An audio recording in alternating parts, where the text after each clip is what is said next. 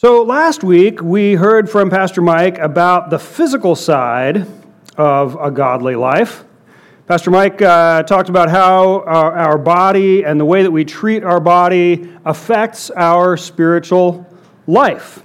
And today we're going to talk about the intellectual side of a godly life, about how our mind and our will affect our spiritual life. And then next week we're going to be uh, talking about our emotions and how our emotional life is, uh, is connected to that. And all of these are facets of a godly life. And so uh, we can picture it like this pie chart where we have different uh, parts of our life. Godly life includes the physical life. Um, Bible tells us our bodies are temples of the Holy Spirit and that we should honor God with our bodies. In another place, the Bible tells us that we should offer our bodies as living sacrifices to God. See, some people have thought over the years that, that, uh, that the physical part of our life is unimportant to God, that He doesn't really care and it doesn't really affect our spiritual life, but that is not the biblical teaching. What we do in the body does matter to God, and our physical health is part of our overall spiritual health. Right? A godly life requires a godly physical life. And if you want to know more about that, you need to get onto our uh, website or, uh, or pull up the church app on your phone and go back and listen to Mike's message from last week about, uh, about that, that part of a godly life. Um, and our emotions are also part of our lives. Our emotions um, are not some undesirable facet of life that we want to tamp down and minimize in order to, to be more uh, logical and good and, and things. No, our, our emotions are part of us. God is an emotional person too. And He made us in His image as emotional people. And, um, and a godly life includes a godly emotional life. And just like the physical life can be unhealthy and ungodly and lead us into sin, so can our emotional life. We can get unbalanced and unhealthy in our emotions, and it can cause problems in our lives and cause, lead us into sin. And if you want to know more about that emotional side, well, you have to wait till next week because next week Pastor Mike will be talking about that emotional side of life. And uh, so make sure you're here next week, and uh, and you'll hear good things about that from Pastor Mike. But today we're talking about the third part of our chart here, the intellectual life, or the life of the mind, and this has to do with our beliefs and our convictions and, uh, and knowing the truth and living according to the truth. And this is going to be our main topic for today. But before we get into that, uh, I want to talk a little bit about the connections between these three aspects of our lives because this pie chart is actually a bit misleading. On this pie chart, they're separate from one another and there's clear definition between each section of our lives. Um, and they're, they're, they're just neat separate sections, but that isn't the way that things actually work in our lives. This second image uh, better represents the interplay between these three parts of us. It shows how they overlap each other. Because actually, rarely are we living purely out of just one of the three. Right? When our bodies have a problem, when we're hungry or sleepy or sick, that can have a big effect on our thinking and on our emotions. Like, do you remember those Snickers commercials? You're not you when you're hungry? They did a whole bunch of them, and this one uh, was uh, about Godzilla. And in this commercial, Godzilla was a really cool guy. He's hanging out with the other guys down at the lake. He's going water skiing. He's playing ping pong until he gets hungry. And then once Godzilla gets hungry, he goes rampaging through and destroys Tokyo, and he needs a Snickers bar to, to calm him down. It's funny because it's true. Our physical condition affects the way that we behave, the way that we think, the way our emotions are. Um, it's all connected.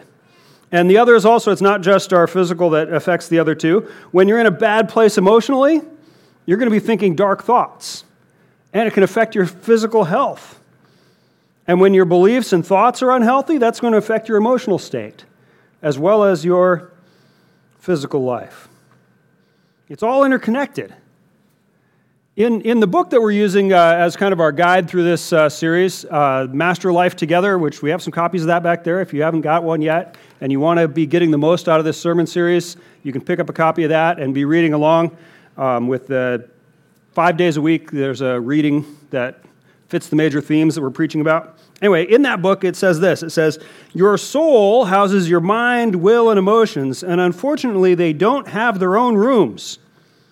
Your thoughts, desires, and emotions are intertwined and difficult to untangle. And difficult to untangle is quite an understatement, actually, uh, because this graphic is actually also misleading and overly simplistic. Um, the interplay of our physical, emotional, and intellectual lives looks more like this third picture. Um, we are complex creatures. And the interplay between our thoughts, our emotions, and our physical health is complex. And untangling them is pretty much impossible. All of our decisions are made out of a mix of our beliefs, our logical reasoning, our emotional responses, and even our physical state. And the Holy Spirit wants to help us to live a holy and godly life in all of these areas. Right? God is concerned about all of you. And I mean that all of you in both senses. I mean, each one of you, all of you, God is concerned about all of you. But He's also concerned about all of each one of you. He's concerned about your whole self, including not just what you believe and what your, your doctrine is, but also your emotional health and your physical health and all those things. But today we're focusing on our thinking. Our minds are important to God. What we believe and how we think are a core part of our godly life. Some people think that uh, religion is kind of anti intellectual and no, stop thinking, just use your emotions and use your, your blind faith to go off. No. God wants us to be thinking. Our minds and what we believe and how we think and what our philosophies are are very important to God. We need to believe the truth. If we believe lies, it will be damaging to our spiritual life. And this applies to all kinds of things in life that we need to believe the truth about, but especially um, to our beliefs about God Himself and about how we can relate to Him. If we believe false ideas about God, that will cause spiritual damage throughout our lives. For instance, if you believe that the God of the Bible is just one among many gods, and the God of the Buddhists or the Muslims or the Hindus are all on equal footing with Jesus, that false belief is going to have many negative effects on your spiritual life. Or if you believe that you yourself are not really sinful and God has no right to judge you, that too will cause spiritual problems. Or if you think that you are so sinful that no person, not even God, could love you and love the real you, and you have to put up some kind of false front or hide what you're really like, you hide your real self from everybody, that false belief will also prevent you from having a truly godly life. See, we can know the truth. Some people have doubted that there is any real truth when it comes to these spiritual issues. It's popular in our age, as it's been popular many times uh, throughout history, to deny that there is universal spiritual truth that can be known. But that way of thinking is itself a false and harmful untruth that we need to root out from our lives. Jesus told us that He is the way, the truth, and the life. And he said that the truth, or said that we can know the truth and the truth will set us free. The truth is out there and you can know it. Sometimes it's difficult to figure out what the truth is, but that doesn't mean there's not truth. It just means it's hard to figure it out. There is truth, and we can know it. So we're going to look at the book of Second Corinthians, where uh, Paul talks about a battle that's going on inside of us, a battle for our minds. There is a battle for the minds of men happening inside us uh, all the time. And, uh, and Paul talks about it here in 2 Corinthians chapter 10. It's going to be on the screen, but you can also open it up on your phone or on your, on your Bible, starting with verse 3. For though we live in the world, we do not wage war as the world does. The weapons we fight with are not the weapons of the world. On the contrary, they have divine power to demolish strongholds. So, in our spiritual struggle, we do not wage war as the world does. We do not use the weapons that the world uses. This battle for the mind is, is different from a typical contest. It's, it's not, uh, we're not out there uh, using physical weapons or anything like that. This is a this is a spiritual struggle that's going on to control what it is that is happening in our minds. And it says that we are using spiritual weapons to bring down strongholds. And that's interesting because if you notice, this is not a defensive battle right sometimes we get in that mindset where we're like oh yeah we as christians have to have to kind of bear down and we're under attack and we have to defend ourselves and hide behind a shield and that's not what's being described here if that was the thing then the metaphor would be something like we are in our strong tower and the forces evil will never break down our gates but that's not what it says it says that we are going out and breaking down strongholds we are on the offensive here and we are attacking our foes. But what are we talking about here? We already said this is not a, obviously, it's not a physical thing. What's a stronghold? What's the metaphor? Um, so, spiritual strongholds are, are defined basically in the next verse, verse 5.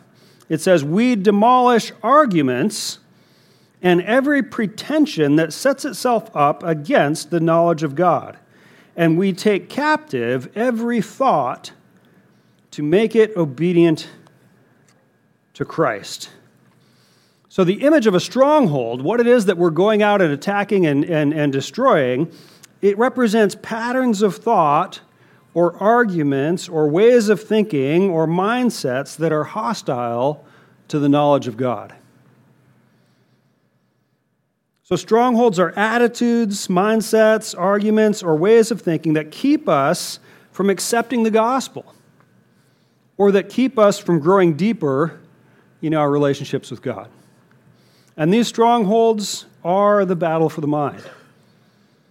They're thoughts and ideas that keep us from a godly life. In the biblical phrase, they set themselves up against the knowledge of God. And they can do this in two, day, two different broad categories of ways that they do this. For non Christians, the strongholds work to prevent them from accepting the gospel.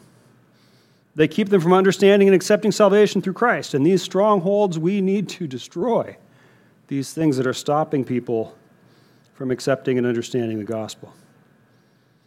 For those of us who are Christians already, there are still strongholds in our lives that are working to prevent progress towards spiritual maturity and deeper relationship with God and, and, and fruitfulness in our Christian lives. And they keep us from living a godly life. And those strongholds, too, must be attacked and destroyed.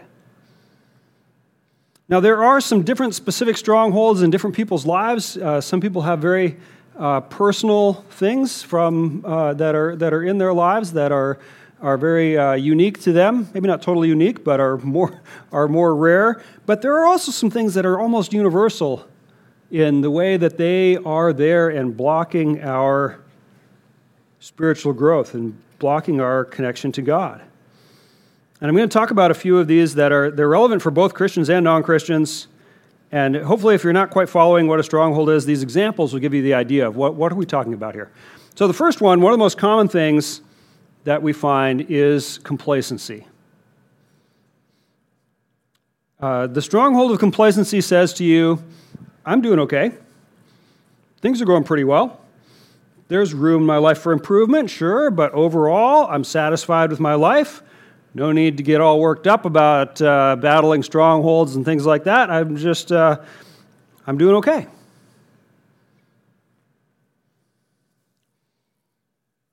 What do you think about that one? Are you complacent in your life? And a, a, a, warning before you answer that to yourself in this area, especially, actions speak louder than words. You say you're not complacent, what are you doing to show that you're not complacent? Are you striving for a closer relationship with God? In the Bible, the Apostle Paul described his own life. He said this He said, One thing I do, forgetting what is behind and straining toward what is ahead. I press on toward the goal to win the prize for which God has called me heavenward in Christ Jesus. So, do you have that kind of drive to grow in your faith and get closer to God and, and cultivate an ever deeper relationship with Him? Or do you struggle against the stronghold of complacency? Or for many of us, you don't even struggle against the stronghold of complacency, it's just there. But let me say again actions speak louder than words. Are you straining toward what is ahead and pressing on toward the goal? Another powerful stronghold in many people's lives is the stronghold of inferiority. This is where people think to themselves, God can't really love me and want a relationship with me. And if you knew half the stuff that I've done, you wouldn't want a relationship with me either. Even if I tried to achieve spiritual maturity, I'm not capable of it. I'm not worthy of it. Do you ever have those kind of thoughts? Those kind of things are strongholds in the mind that stop the non Christian from accepting the gospel and block the Christian from growing deeper in their faith.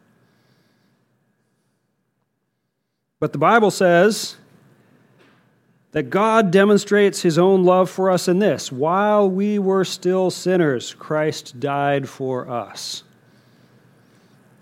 God didn't wait uh, for us to, to get ourselves straightened out first. He doesn't love us because we're so great.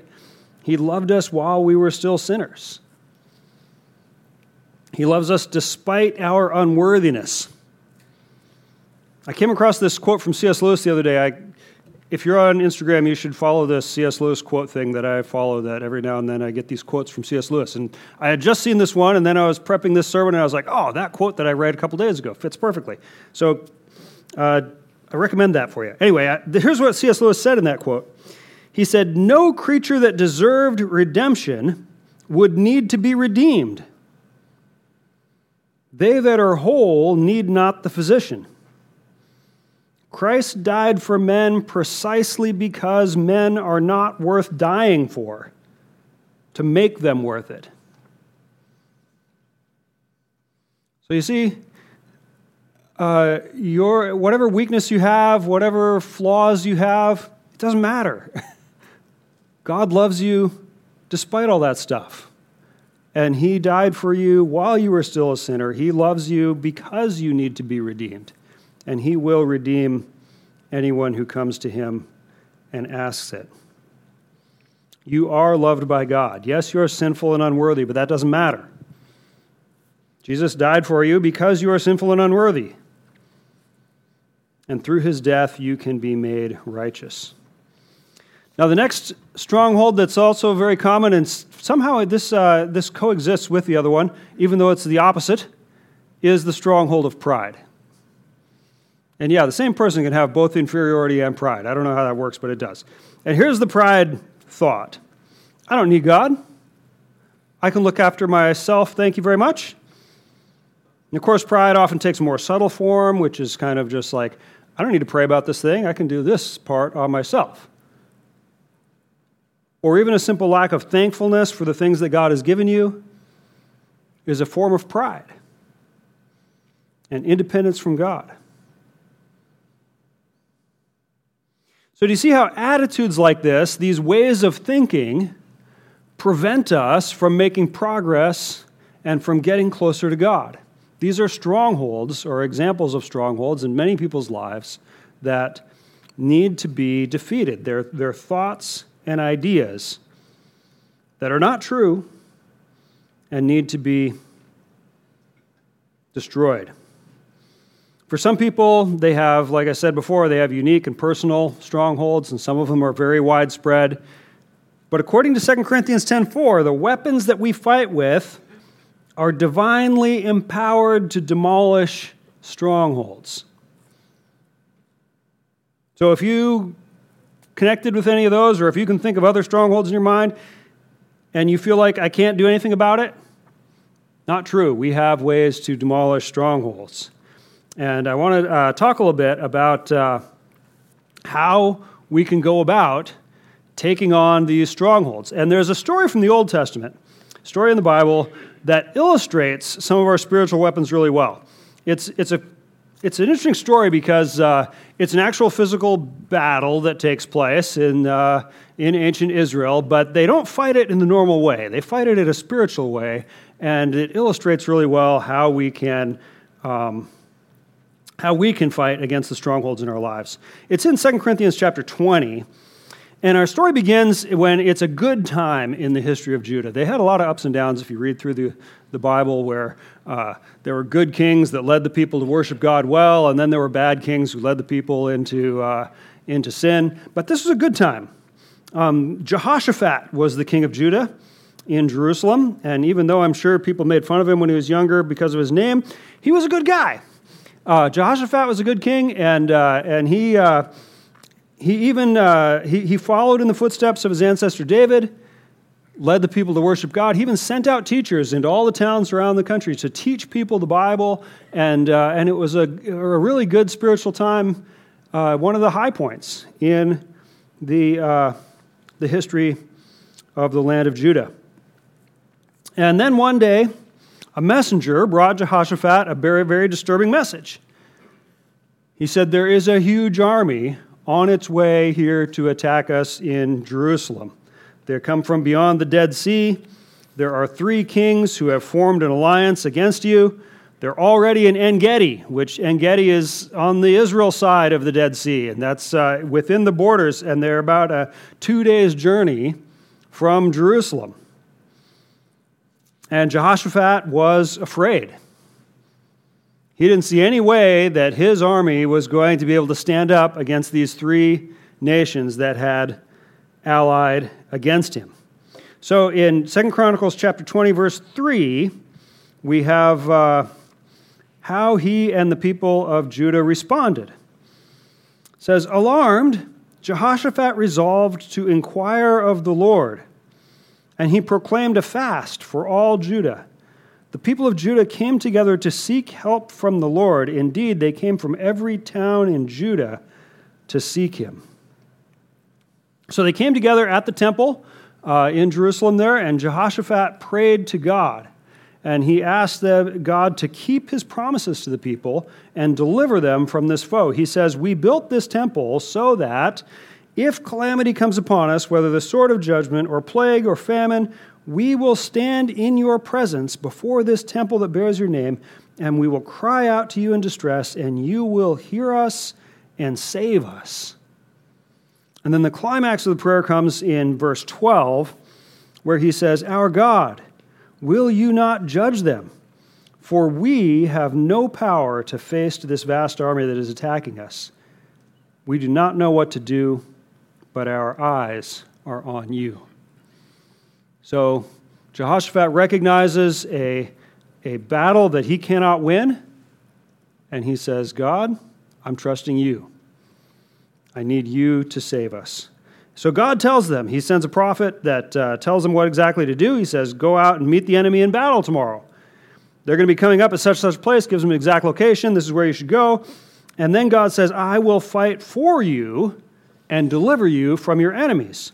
So early in the morning, they all get together and they start out to meet the approaching army.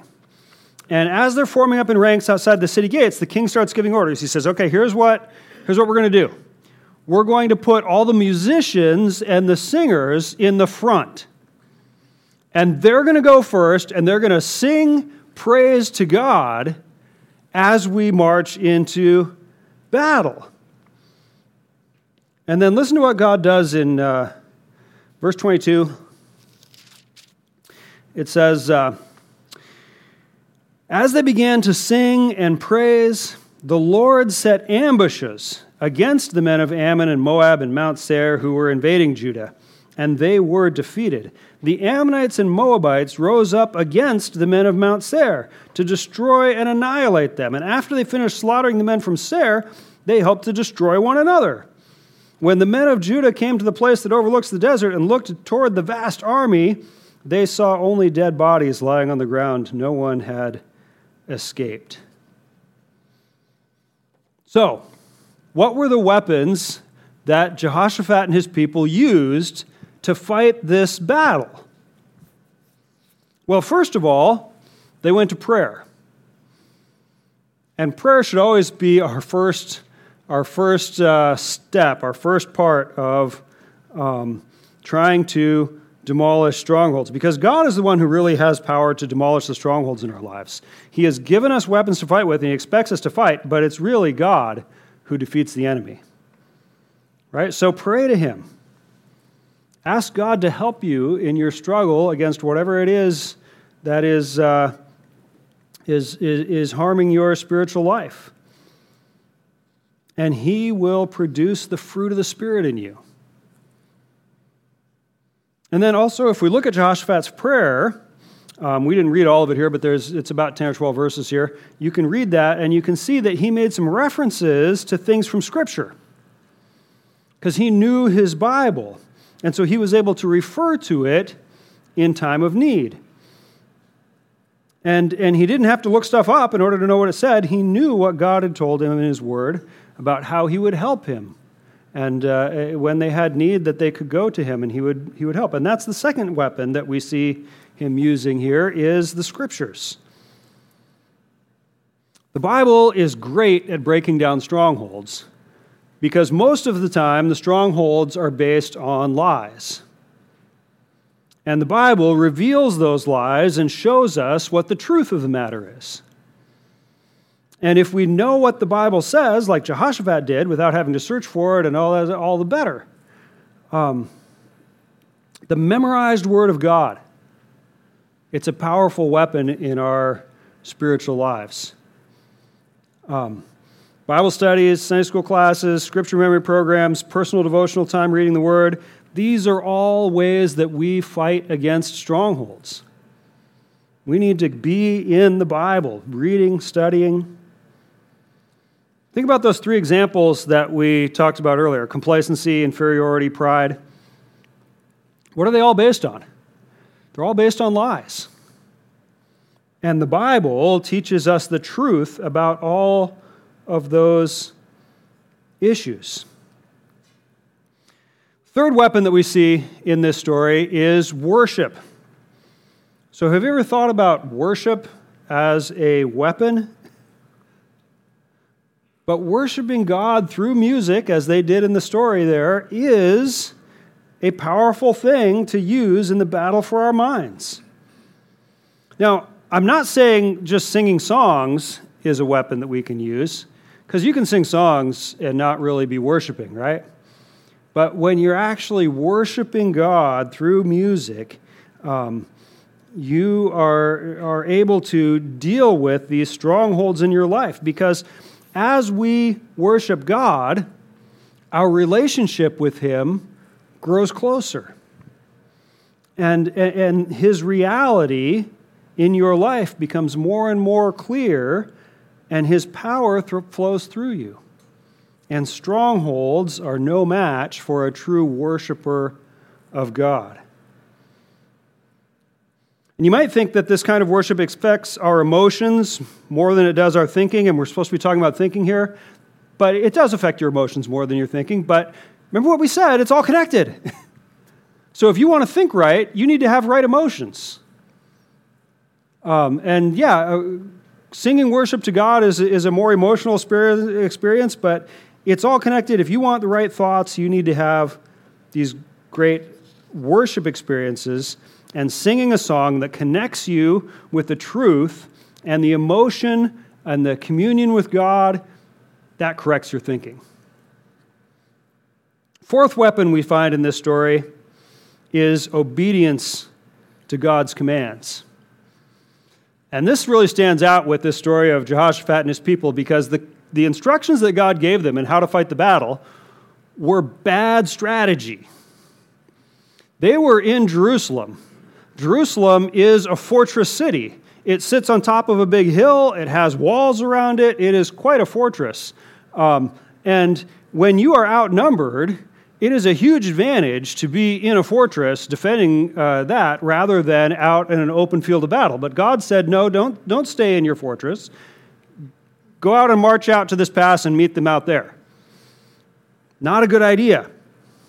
Um, and then, of course, putting the singers at the front and all that is also, that's crazy strategy.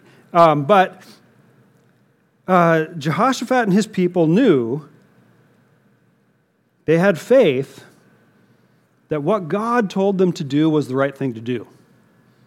Even if it didn't seem right to them, it was the right thing to do.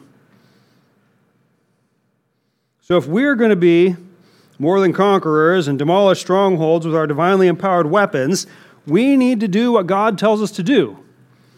Even when what God tells us to do doesn't really make sense, we need to believe that uh, what God is telling to do, He will keep us safe and give us the victory. And really, let's be honest, most of the time God's instructions are not really scary or dangerous or, or crazy. They're just things that we don't want to do. but uh, even when, when God's instructions are inconvenient, we need to obey the things that God is telling us to do. And when we follow God's instructions, that's when we experience more of God in our lives and come to trust Him more, and He gives us victories in our lives over the strongholds that are stopping our growth. We learn to think better when we act better because all these aspects of our lives are interconnected. So, these are some of the ways that we can win the spiritual battle for the mind. Pray to God and ask Him to help you to identify the bad patterns and thoughts that are preventing you from living a godly life. Then ask Him to give you victory over those things. Get to know your Bible so that you know the truth Spend time reading the Word, studying the Word, being in church where you're being taught the Word. Memory verse challenge next week. It's not too late. You can uh, pick up a card today or pull it up on your app, memorize the verse, and you might even get some free ice cream as well as fighting against the strongholds in your life. We're talking about right thinking and having a godly mindset. Your Bible is the number one tool for correcting your thinking. God has given us the Bible and it has all the truth that we need in it. But it doesn't do us any good if we're not using it. So let, let God's word fill your mind, and you will find victory over these strongholds in your thinking. We also need to be worshiping God. And really, the best way for that is just to be here on the weekend services and have our band and our worship leaders leading us in worship together in community, and we can connect with God in worship. Um, that is a great part of your spiritual life.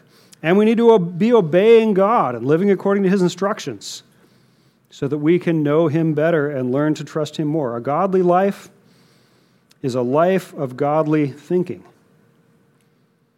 So use the weapons that God has given us to demolish the false ways of thinking that set themselves up to keep us from the knowledge of God. Let's pray. Our Heavenly Father, we need your help to know the truth and to understand it and accept it. Lord, may you show us how to use these weapons that you've given us to fight against these, these blockages in our mind, these bad ways of thinking. Lord, we need freedom from them. I pray that you would help us to demolish these things. Amen.